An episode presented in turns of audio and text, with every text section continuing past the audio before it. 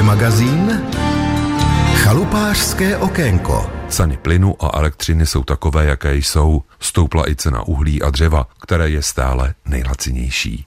Současné počasí podpoří jeho vyschnutí, ale jak poznáme, že topíme suchým dřevem, z kterého v krbových kamnech dostaneme maximum a nezadechtujeme komín? Tak to mě zajímalo u Martina Šestáka, prodejce krbů a kamen v Plzni. Z pragmatické zkušenosti vychází to, že před dvěma lety, než zatopíte, byste měli porazit strom nařezat ho podle požadované délky do kamen a nechat ho důkladně vyschnout na slunem, větraném a krytém místě. To se hezky řekne, ale před dvěma lety jsme nevěděli, že elektřina bude stát tolik, co stojí dnes a plyn také.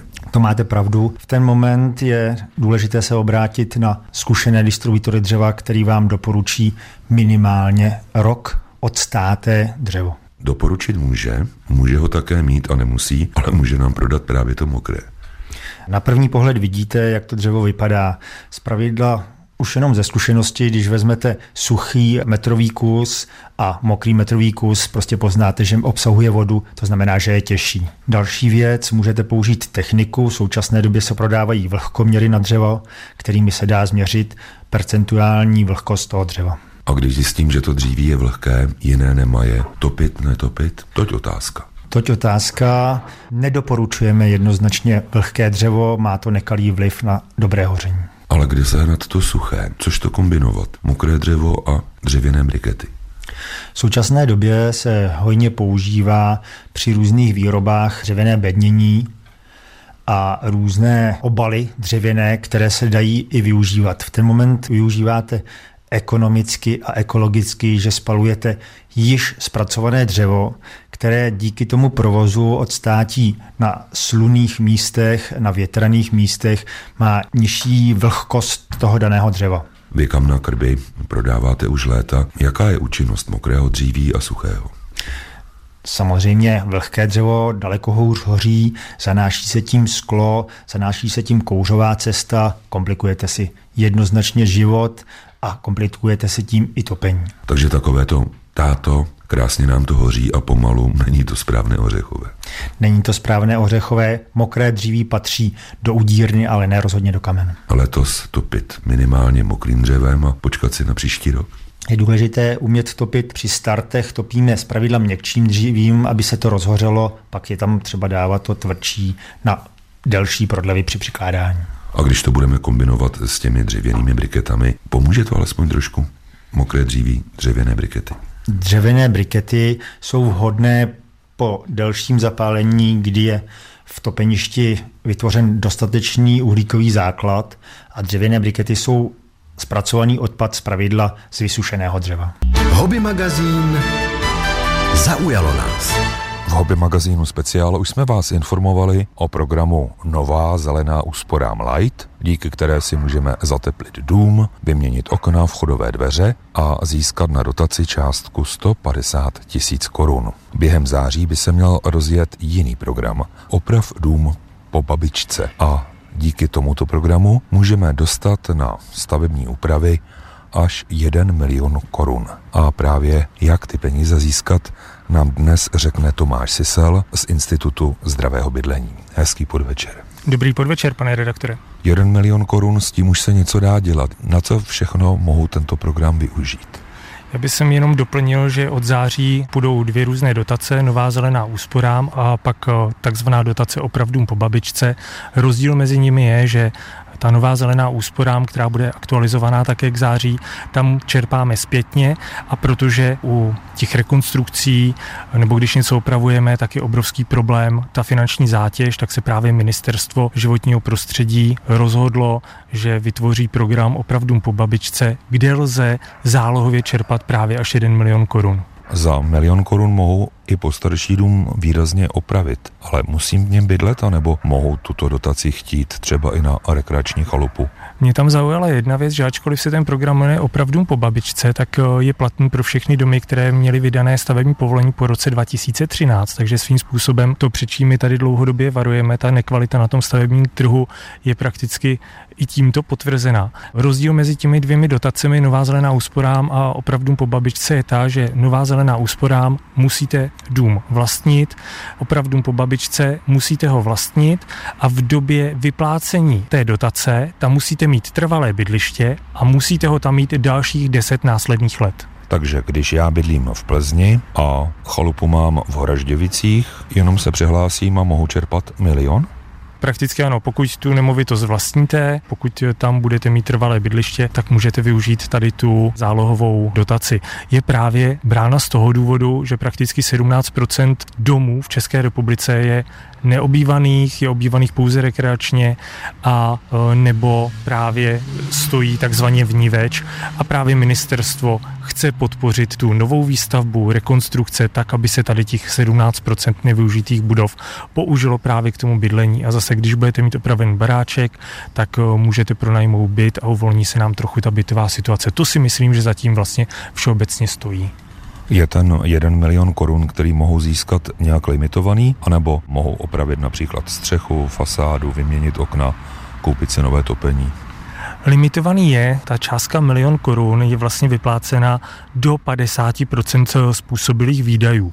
To právě není jako, že nám každý dá milion, ale je to až milion korun a my tam vlastně můžeme čerpat 13 až 4 tisíce, asi 900 korun za metr čtvereční, co se týká zateplení, včetně výměny oken, 1500 korun za metr čtvereční, třeba zastínění, protože o tom se hodně bavíme také spolu, že máme přehřáté interiéry. Navíc dostáváme 50 tisíc korun na podporu toho projektu, tak aby ho někdo mohl zpracovat. Zatímco třeba u té nové zelené úsporám, tam se dostanete na maximální částku pouze 950 tisíc korun a zrovna ta zmíněná podpora projektu, ta projektová dokumentace je tam v té nové zelená úsporám pouze 25 tisíc korun, takže poloviční částka. Pokud se bavíme opravdu po babičce ještě každá rodina dostává na dítě vlastně příspěvek 50 tisíc korun, plus je to pak ještě selektováno podle krajů, podle toho, jak jsou kraje silné ekonomicky a jak je třeba je rozvíjet. Ty lidé, se kterými já se setkávám na ministerstvu, ještě pořád ty akční skupiny pracují, připravují pořád nějaké změny. Nová zelená úsporámy opravdu po babičce jsou velmi teď mediálně propírány, ale ještě to není to konečné řešení. To konečné znění té výzvy bude opravdu na začátku toho září. Já jsem právě myslel, že nová zelená úsporám se vztahuje jenom k částce 150 tisíc korun. Ne, to je nová zelená úspora Light, pane redaktore, ono právě to název sloví nám eh, tady trochu v tom, jak se stát snaží podporovat tu výstavbu, úsporu energií, tak eh, vyšel s několika novými projekty a oni všechny prakticky kopírují tu původní výzvu Nová zelená úsporám. To, o čem jsme se bavili, Nová zelená úsporám Light, to je pro starobní důchodce, pro lidi, kteří pobírají nějaké sociální dávky a tam je to právě omezeno tou nižší částkou, kdy na ty jednotlivé kroky se dá čerpat až těch 150 tisíc korun, také zálohově. Ale tady ty dvě dotace, o kterých se bavíme, ta páteřní nová zelená úsporám, kde se bavíme o tom, že můžeme získat až 950 tisíc korun, anebo opravdu po babičce, kde získáváme milion korun. To jsou rozdílné dotace, které opravdu jsou zaměřené na to, aby bylo komplexní zateplení stávajících rodinných domů v kombinaci s dalšími oblastmi podpory, jako je fotovoltaická elektrárna, tepelná čerpadla, dešťovka a podobně. Takže novou zelenou úsporám, na to si musím počkat, až proinvestuji ty peníze, tak je dostanu a u opravdu po babičce je dostanu hned a pak můžu stavět. Dostanete je zálohově přesně tak. Právě opravdu po babičce je cílena na mladé rodiny, podmínkuje nějaká ekonomická aktivita toho uživatele a žádat mohou fyzické osoby vlastnící ten rodinný nebo rekreační objekt. Velmi zajímavé je právě ta dotace formou zálohy, kdy na zateplení, a teďka se, aby jsme to vysvětlili tím posluchačům, zateplení znamená i výměna oken a dveří, zateplení stropu, tak tam je až milion korun. Navíc od ledna 24 je prakticky vždycky přislíbeno, že lze čerpat velmi výhodné úvěry u stavebních eh, spořitelen, kdy ten úrok by neměl přesáhnout 4%. To je taková předběžná zpráva pro vaše posluchače. S Tomášem Sislem z Institutu zdravého bydlení dnes opravujeme dům po babičce, a povídáme si o dotaci až 1 milion korun, který na opravy můžeme získat. Víte, něco si člověk může opravit sám, takže když to potom prokážu na fotografiích, že mám zatepleno, mělo by to být průkazné, ale mohou být i různé nepoctivé firmy, které si na tu práci najmou a potom později bychahoniti. Ta metodika žádosti i toho vyplácení je naprosto jasná, je sdělená na stránkách www.novázelenáusporám.cz. Na co narážíte vy, tak to jsou nové praktiky takových těch šmejdů, o kterých se často bavíme, kdy se nám snaží prodat různé kosmické folie izolační, které údajně vyvinula NASA a mají mít stejné hodnoty teplně izolační jako třeba minerální vaty.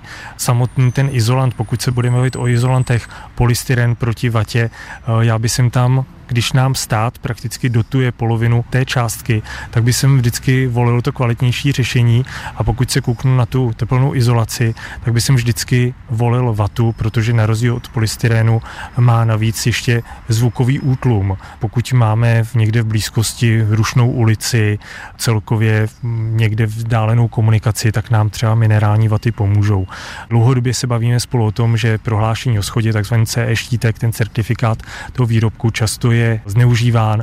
To je příklad třeba oken, o kterých se dlouho bavíme. Takže zase vybíral by jsem si poctivého výrobce, lidé můžou použít ten eh, dotazník, eh, který máme na našich stránkách. Chtěl by jsem vždycky apelovat na to, vybírejte to nejkvalitnější, co můžete. Ačkový profil, prvoplást, nechte si okna zabudovat tou firmou, která je vyrobila, tak ať opravdu platí to, co je na tom CE štítku, tak ať eh, vy máte nějakou záruku, tak ať stát nevyhazuje peníze. Ono se řekne, dostali jsme milion od státu, ale tu druhou částku dáváme my a některé věci jsou opravdu příliš levné na to, než aby jsme si kupovali. Vždyť eh, samotnou tou výzvou, kdy říkáme, budeme opravovat domy po roce 2013, říkáme, je možné, že se tady nestaví tak kvalitně a nepoužívají se tak kvalitní materiály. Musíme to opravit. Představte si, že upravujete desetiletý dům, na který máte 30 letou hypotéku. Vždyť tady úplně je do očí bíjící ten problém toho českého stavebnictví, kdy se zneužívají ty CE certifikáty, kdy se okna a dveře nemontují podle normy, která je určena k tomu zabudování oken a dveří, což je ČSN 74 60 77, která je konec konců platná od roku 2015. Já jsem nepochopil, jak jste říkal o těch 50%, že 50% dostanu, dejme tomu, od toho státu jako dotaci a 50 musím dát já. Ale co když nebudu mít peníze a prostě budu ten milion chtít a budu ho chtít investovat do toho domu. Třeba jenom na to zateplení a okna.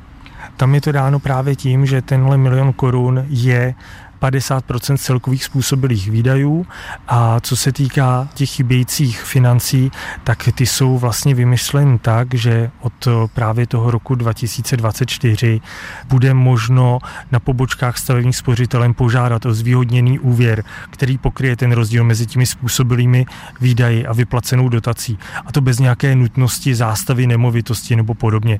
A ten úrok, jak jsem říkal, se bude pohybovat někdy mezi 3 až 4 procenty a bude záležet také také na nějakým aktuálním úrokovém prostředí, na nastavení těch jednotlivých spořitelen, ale ten stát právě jako s tím pracuje. Ví, že nám ty peníze můžou chybět. Takže nemůžu prostavět milion od státu a pak si říci, no na knížce mám pár korun, na stavební spoření nebo na nějaký úvěr peníze nemám, žiju z výplaty do výplaty a tím to skončí tak to opravdu být eh, nemůže. Stát nám nedává milion korun na to, aby jsme si s nimi v lepším případě udělali část té nemovitosti a zbytek eh, nechali ležet ladem. Je to opravdu zase limitováno tím, jaký je ten celkový náklad a proto je tam i vlastně v té výzvě napsáno až 50% způsobilých výdajů. Hobby magazín, ptáte se, odpovídáme. Připraveny jsou zahrádkářské dotazy, které jsme od vás zaznamenali. Odpovídat na ně bude zahradník Přemysl Písař. Jednu naší posluchačku zajímá, jestli jsou jedlé všechny druhy mochyně. Mám červené lampionky a je, ale mám starost o pravnučku, te také chutnají. Za odpověď moc děkuji. Naschledanou. Takže paní posluchačko, Tady narazíme na problém s českým názvoslovím, protože slovo mochyně se používá pro vícero typů rostlin a některé z nich jako nejsou jedovaté, ale dobré by nebyly, nechutnaly vám. Pokud se budeme bavit o jedlé mochyni, tak se bavíme o rostlině, která se jmenuje latinsky physalis, psáno phy physalis a tady ta mochyně je jedlá ty plody. Moje babička tady té rostlině třeba říkala lampionky, a je to teda rostlina, která vykvete, pak vytvoří takový lampion oranžový, některý jsou třeba do žluta a uprostřed toho, pokud to otevřete, tak je taká bobule, která se samozřejmě jízdá. Nicméně je to stejné jako třeba u plané jabloně a u nějaké vyšlechtěné odrůdy. Pokud tu mochyni chcete jíst a je to velmi dobré, chutné, na dortíky se to třeba používá jako ozdoba, tak doporučuji koupit si takový kultivar, takovou odrudu té mochyně, která je k tomu jídlu určená, protože za jednak ten plod uvnitř bude výrazně větší, ale pravděpodobně bude i sladší, bude obsahovat méně vlastně různých trpkých složek a tak dále. Takže Odpověď na otázku. Mochyně, pokud se bavíme o rostlině, která se latinsky jmenuje Physalis, tak jsou všechny jedlé, ale já bych vám doporučil koupit si takové, které jsou přešlechtěné a jsou určené přímo pro ten konzum, protože některé můžou být divoké a ty vám moc chutnat nebudou. Dobrý den, tady hostinská Marie. Prosím vás, mám takový dotaz. Mně se na meruňce objevuje ve velkém, jak na plodech, tak na listech, skvrny hnědé, proděraví se listy a to tež je i na plodech. Poradili byste mě, čím bych teda měla hnojit. Děkuji, nashledanou. Tuto chorobu způsobuje houba, je to houbovité onemocnění. Tohle onemocnění se vyskytuje v okamžiku, kdy je vlhko a teplo. Nějaký pařák, je dusno, zaprší, když je to třeba v kombinaci s nějakýma kroupama nebo s něčím, že tam dochází k nějakému mechanickému poškození, tak se prostě stane to, že ta rostlina, ten strom je napaden tou houbou, která se potom projeví tak, že znehodnotí ty plody a na těch listech vlastně se objeví teda taky hnědé skvrny, které zaschnou a potom vypadnou a proto je tam jakoby ta díra. A máte několik možností, co s tím dělat. První, a to velmi důležité, je vybrat správné stanoviště, aby do té rostliny, do té korony mohlo sluníčko, aby tam nějak přiměřeně profukoval větřík udělat ten řez koruny ideálně na dutou kotlovitou korunu, prostě aby to dobře osychalo, aby nebyl tenhle ten problém. Pokud tohle uděláte, tak tím vlastně stížíte podmínky pro rozvoj té houby a ušetříte si opravdu hodně postřiků a hodně trápení jenom tím, že jste tohle udělal správně. Pokud už tenhle ten problém jakoby nastane, protože vidím, že je horko, je prostě dusno, byly třeba ještě kroupy a je to, já nevím, v týdnu 4 dní po sobě, tak to máte velkou pravděpodobnost, že se to houbovité onemocnění rozjede, tak já bych vám doporučil ten strom preventivně postřikat nějakým fungicidním přípravkem. Zase záleží na době vývoje těch plodů. Zašel do nějaké zahradnické speciálky, řekl bych jim dobrý, mám nasazený malý plůdky, nebo už je to prostě 3 cm veliký, chtěla bych něco preventivně na houbovitý onemocnění. A oni vám dají přípravek takový, aby se to potkalo s tou ochranou eh, lůtou, aby to všechno dobře zafungovalo a preventivně ten strom můžete ošetřit postřikem takzvanou chytrou houbou. Ta chytrá houba to není jako mi název toho postřiku, to je jenom to, jak to funguje. Popište, jak to má fungovat a ty odborníci v těch speciálkách už budou vědět, na co se ptáte.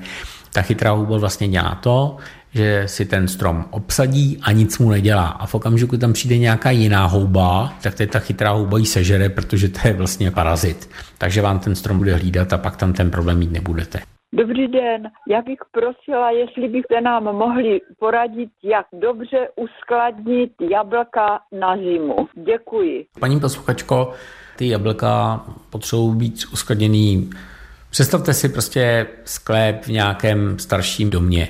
Netopená záležitost, kde je vzdušná vlhkost třeba aspoň nějakých 80%, kde je v létě, v zimě teplota plus minus já jen třeba 7 stupňů, určitě to nezamrzne a určitě tam nebude prostě na 10. To znamená nějaká chladná, vlhká místnost a pokud máte takovouhle místnost, tak je dobré tam mít nějaké regály, ideálně třeba dřevěné, mezi těma prkínkama nechat nějaké prostory, aby tam prostě mohl prostupovat vzduch.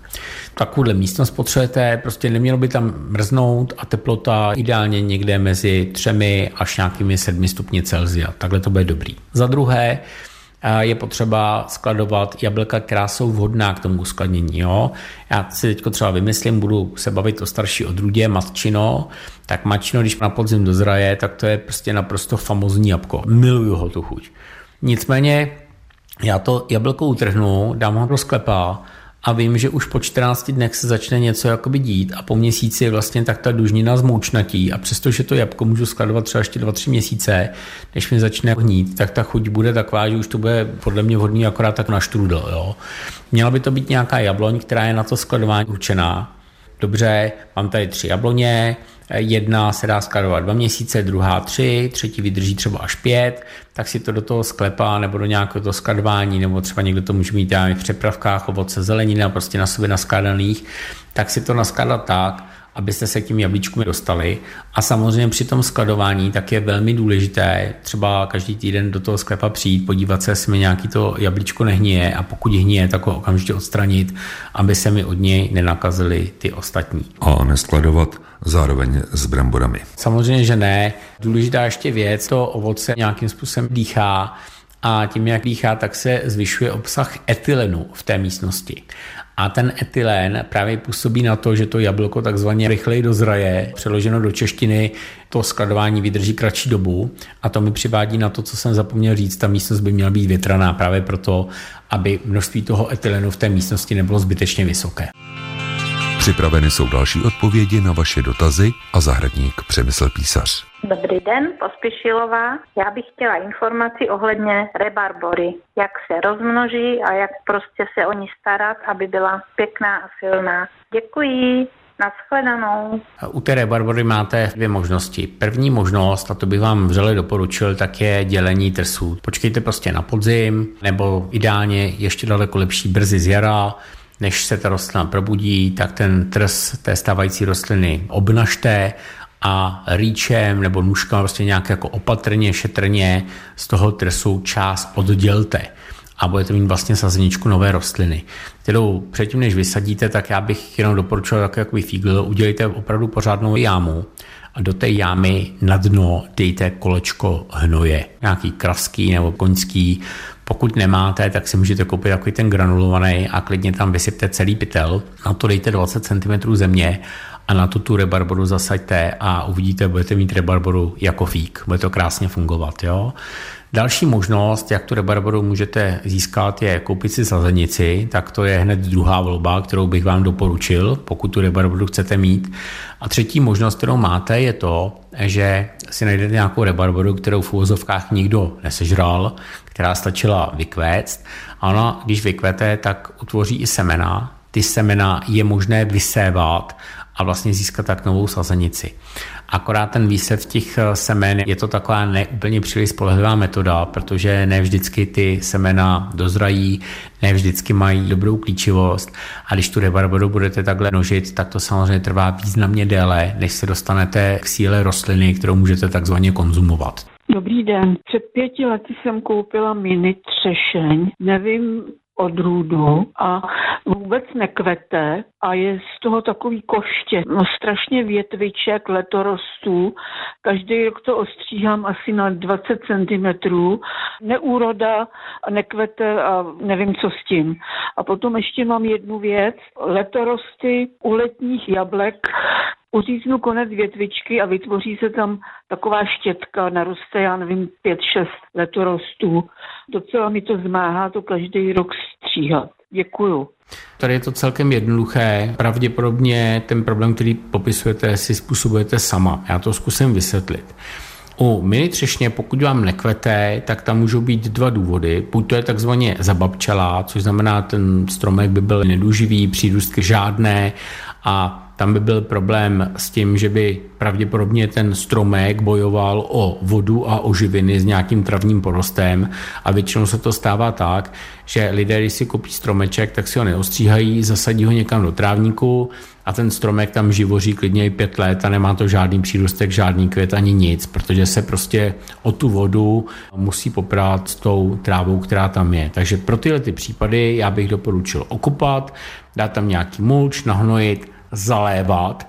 Pokud máte takto zababčený stromek, tak je vhodný provést hluboký řez, aby obrazil a nasadil nové výhony. Předpokládám, že tohleto nebude ten váš problém, tam si dokážu představit jiný scénář. Stromek aktivně roste, někdo vám ten stromek prodal jako mini třešeň, vy si mini třešeň představujete třeba 2 metry vysokou, No, já bych vás eh, chtěl přivést na to, že mini třešení, která bude třeba 2 metry vysoká, nebo balkonová třešení, opět zase nějaká utopie, to se stáváte obětí marketingu. Třešeň i na těch zakreslých podnožích má potřebu růst.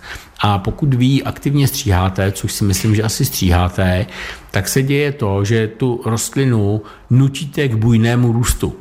A potom, když ta rostlina bujně roste, a vy byste ji třeba střihali ještě přes léto, předpokládám, že to tak děláte, tak se stane to, že hodně roste a nekvete.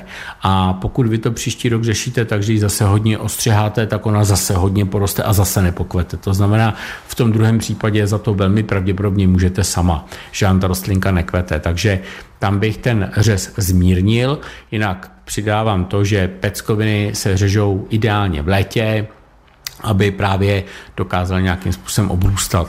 Pokud si tu rostlinku chcete zapěstovat, tak ty výhony, já teď plácnu třeba na konci června, začátek července, záleží v jaké nadmořské výšce jste, jakou máte odrudu, tak můžete zaštípnout a ta rostlina krásně se rozkošatí a doporučuji vám ji hluboce neřezat, protože pokud to budete dělat, tak poroste jako fík, ale plody nebudou žádný. Takže na to si dejte pozor.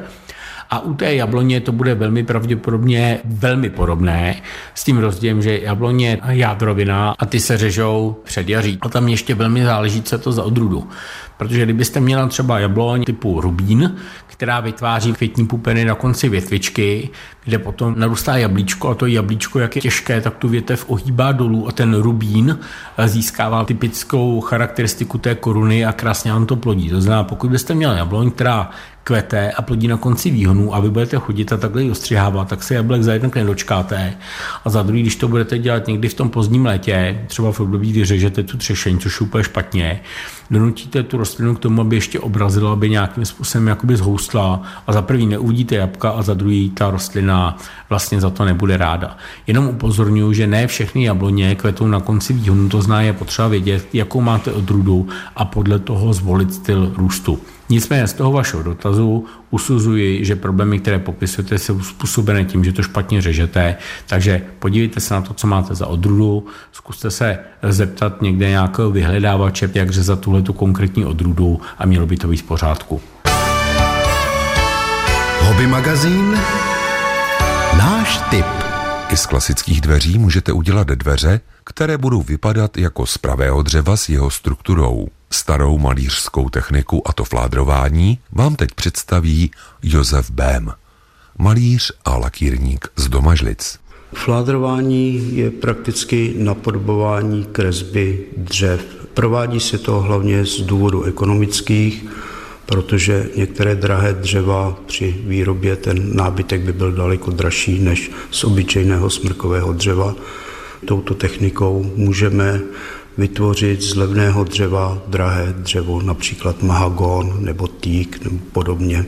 Technologický postup je ten, že přistupujeme úplně stejně jako při emailování. To znamená, když si vezmeme nějaké dveře, které máme třeba z krémové a chtěli bychom na to vytvořit nějakou kresbu LED, takže přistoupíme k prvému základnímu nátěru. Po zaschnutí provedeme podtmelení, plné tmelení, po vybroušení už dáme vrchní nátěr základní, který musí být už ale zbarven v požadovaném odstínu podle toho, jaké to dřevo budeme teda vytvářet na těch dveřích.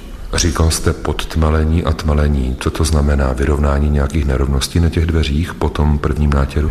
Samozřejmě, jestli jsou to starší dveře, došlo k nějakému poškození těch dveří, tak ty hlubší díry musíme napřed potmelit, protože kdyby jsme prováděli to plné tmelení, tak v těch místech, kde je to propadl, by se nám ten tmel propadl a ta díra by tam byla vidět. Proto napřed provedeme to potmelení, to znamená ty hlubší nerovnosti teda potmelíme, po vybroušení, zaschnutí přistoupíme k plnému tmelení, kde se nám celá ta plocha prostě vyrovná potom najednou. Po tom prvním nátěru? Po tom prvním nátěru samozřejmě. Teď už máme za sebou druhý, který nám určí barvu těch dveří anebo toho předmětu. Co potom? Pokud tam máme tu první vrstvu, vrchní vrstvu na ten tmel, je to vrstva spevňovací, kde nám prakticky spevní tu tmelenou plochu a zabarvíme ji do požadovaného odstínu, protože každé dřevo má jinou barvu. Když se podíváte na mahagon, má odstín tak trošičku do červená, když je to smrk, je to do žluta, buk je to do okru nebo trošičku do hněda. Takže my už nátěr musíme udělat v nejsvětlejším odstínu, které to dřevo obsahuje, nebo na kterém je ta barva. To je nějaká speciální barva anebo obyčejná? Je to normální barva fermežová vrchní, kterou používáme třeba s potom, když na to emailujeme, tak je to obyčejná barva. Můžeme použít v dnešní době i na to některé disperzní barvy, které jsou výhodné v tom, že nám ty dveře rychle zaschnou. Jak dosáhneme těch let? Těch let docílíme, že si koupíme na to speciální materiál, je to buď to kaselská hněď, umbra pálená, jsou to speciální barvy na bázi vody. Dřív ti lakidníci si to míchali z přírodních pigmentů, práškových, do kterých se přidávalo pivo, protože pivo obsahuje cukr, obsahuje líh a tím se rozředily tyto pigmenty, které my potom buď to štětečkem si nakreslíme leta, nebo nejideálnější je teda vzít mořskou houbu a tím pádem, jak přetíráme to dřevo, tak vytíráme ty místa, kde je to světlé prakticky a kde je ta dírka v té mořské houbě, tak tam nám to zanechává tu barvu a tím způsobem provádíme léta.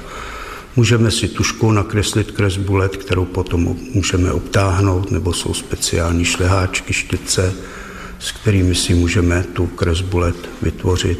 Některé suky anebo některé věci jsou různé varianty, to už záleží na šikovnosti toho řemeslníka nebo toho chalupáře, který si chce na tom jako vytvořit ty leta. Musí znát trošičku strukturu toho dřeva, podívat se, kde jsou suky, na jakém materiálu, jestli je to kořenovice, kde je víc těch suků, nebo jestli je to rovné dřevo.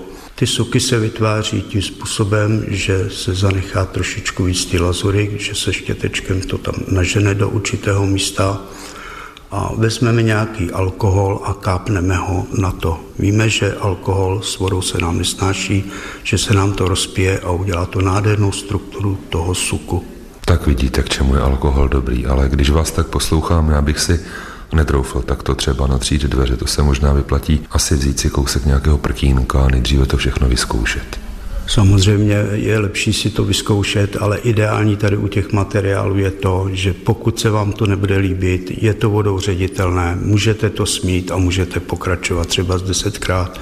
Potom na fládrování, protože je to vodou ředitelné, takže tím pádem by se nám to smilo. My musíme potom přistoupit, aby jsme na to dali vrchní lak který chrání dveře před povětrnostníma podmínkama a také, aby jsme to mohli trošičku ošetřovat. Takže navrh dáváme syntetický lak. Bezbarvý. Bezbarvý lak, aby nám byla vidět ta kresba LED. Při tom fládrování, pokud my to tam naneseme, je zapotřebí, aby jsme si vzali štěteček, říkáme mu jezevčík, má jemné štětiny, a ty leta v polozaschlém stavu my musíme trošičku rozetřít do ztracena aby tam nebyla taková ta vrstva vidět a prostě, aby ta přírodnost byla co nejvěrohodnější. Po tom prvním lakování, kterému říkáme trenkování, můžeme znova přistoupit ještě jednou k fládrování, aby jsme docílili tu hloubku toho dřeva, po zaschnutí přistoupíme k už plnému lakování, kdy už to nalakujeme potom už tou konečnou vrstvou. Můžeme to provést i na kové předměty, ať jsou to zárubně a chtěli bychom